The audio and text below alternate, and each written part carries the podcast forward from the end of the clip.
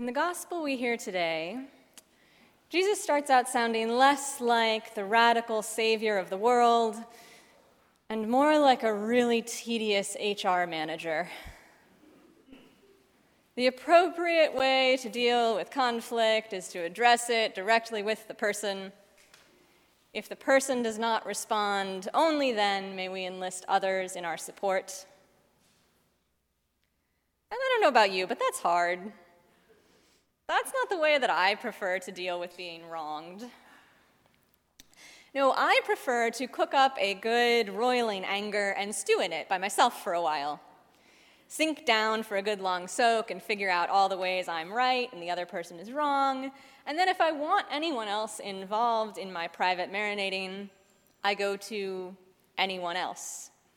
Someone, preferably, who will agree with me, who can express appropriate outrage at the wrongdoer, and my deep preference is for this to be someone who will not question my reaction or ask me to think about any role I may or may not have played in the situation. The response Jesus is asking us for go and point out the fault when the two of you are alone is much less satisfying. It requires clarity on the sin maybe even some language about observable behavior in place of my hyperbolic internal monologue. And it requires facing another person, and perhaps more than anything else, it requires caring about being in relationship with them. Because Jesus doesn't stop at pointing out the fault. The goal is not, in fact, to point out harm, but to regain the person who has done us wrong. If the member listens to you, you have regained them. Like, I'm supposed to want them back. And to make matters worse, if they don't want to hear me, I am to go to great lengths to escalate their opportunities for repentance until they can hear and return, up to and including enlisting my entire community in the conversation. Okay, Jesus. So I take you at your word.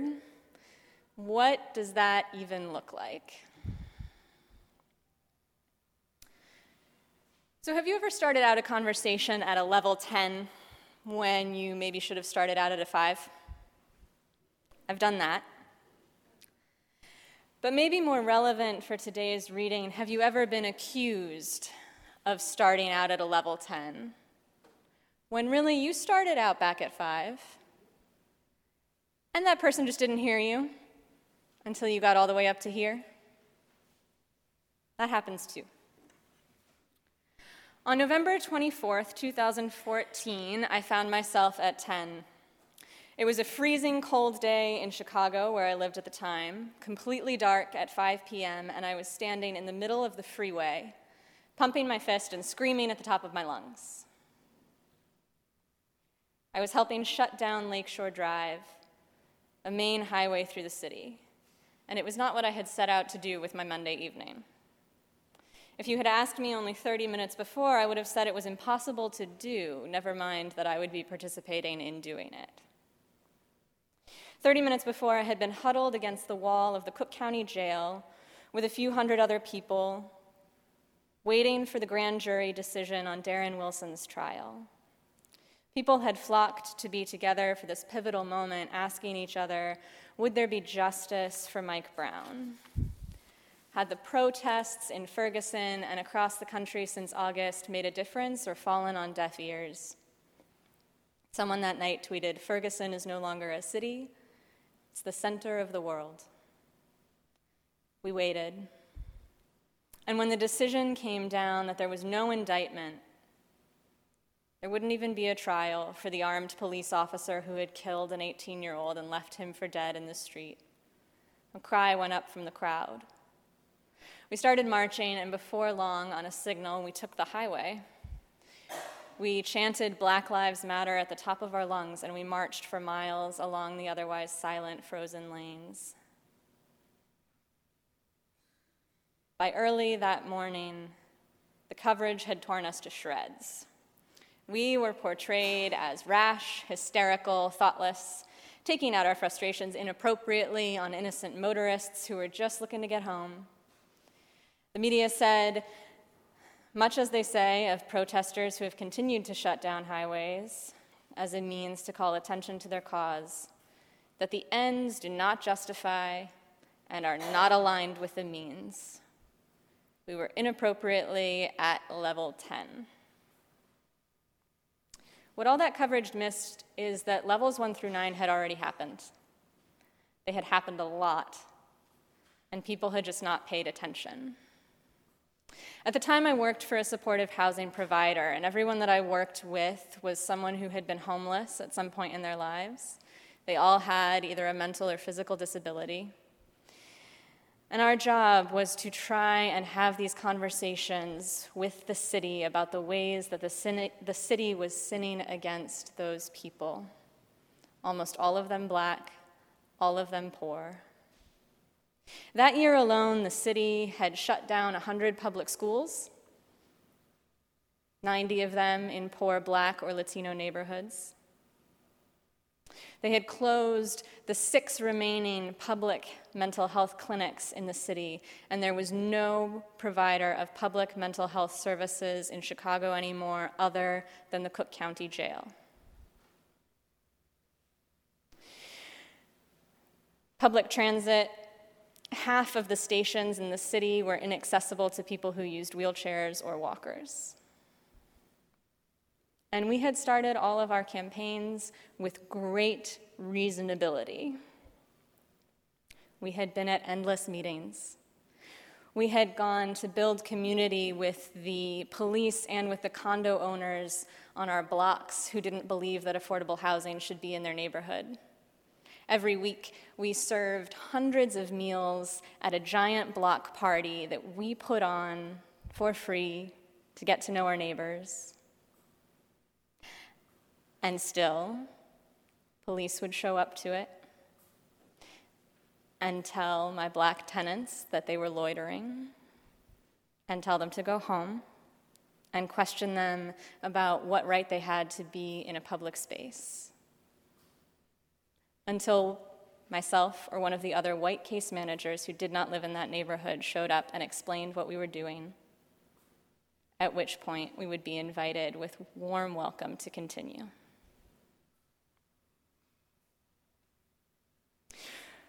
Relentlessly when someone had sinned against these people.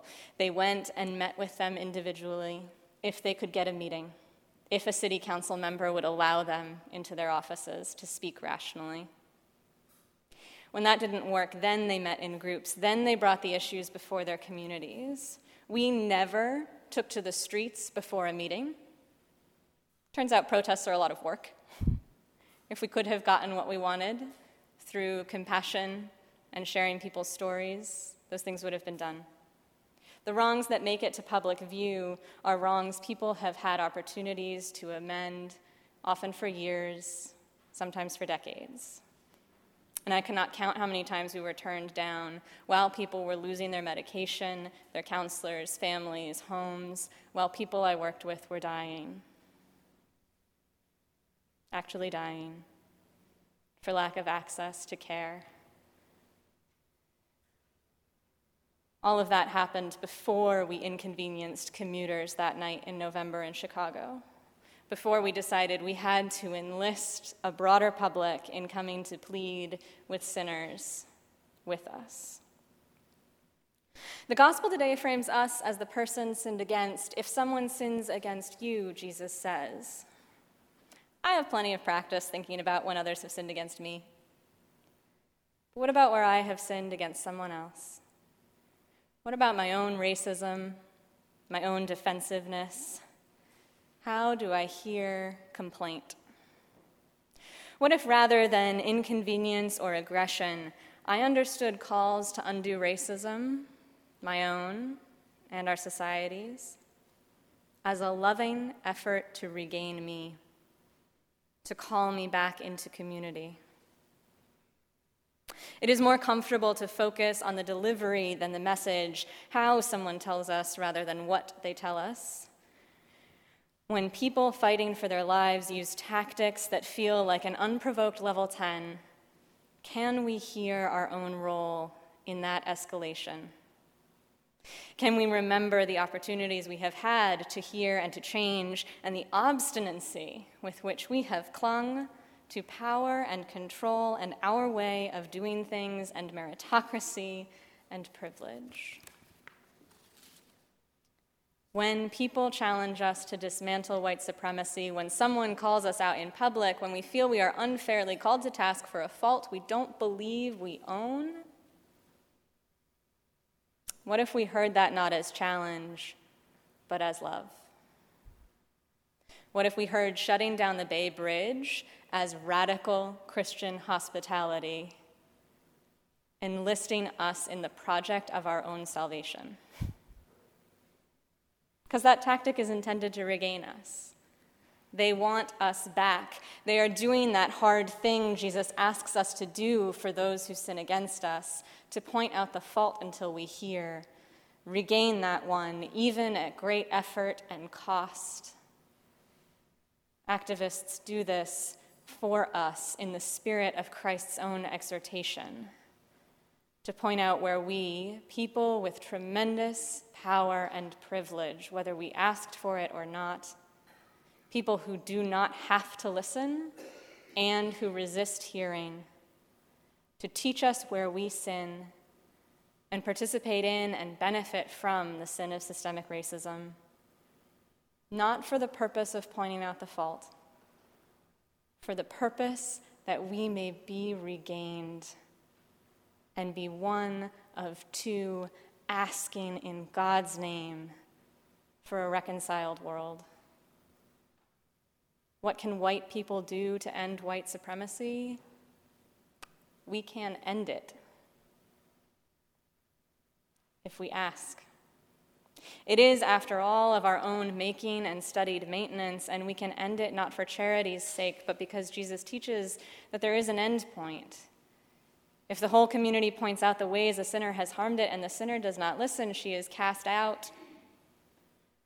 Lest we consign ourselves to isolation, let us heed this call to listen and be regained. Let us hear each call as love, as opportunity and grace, and as others fighting to be in relationship with us.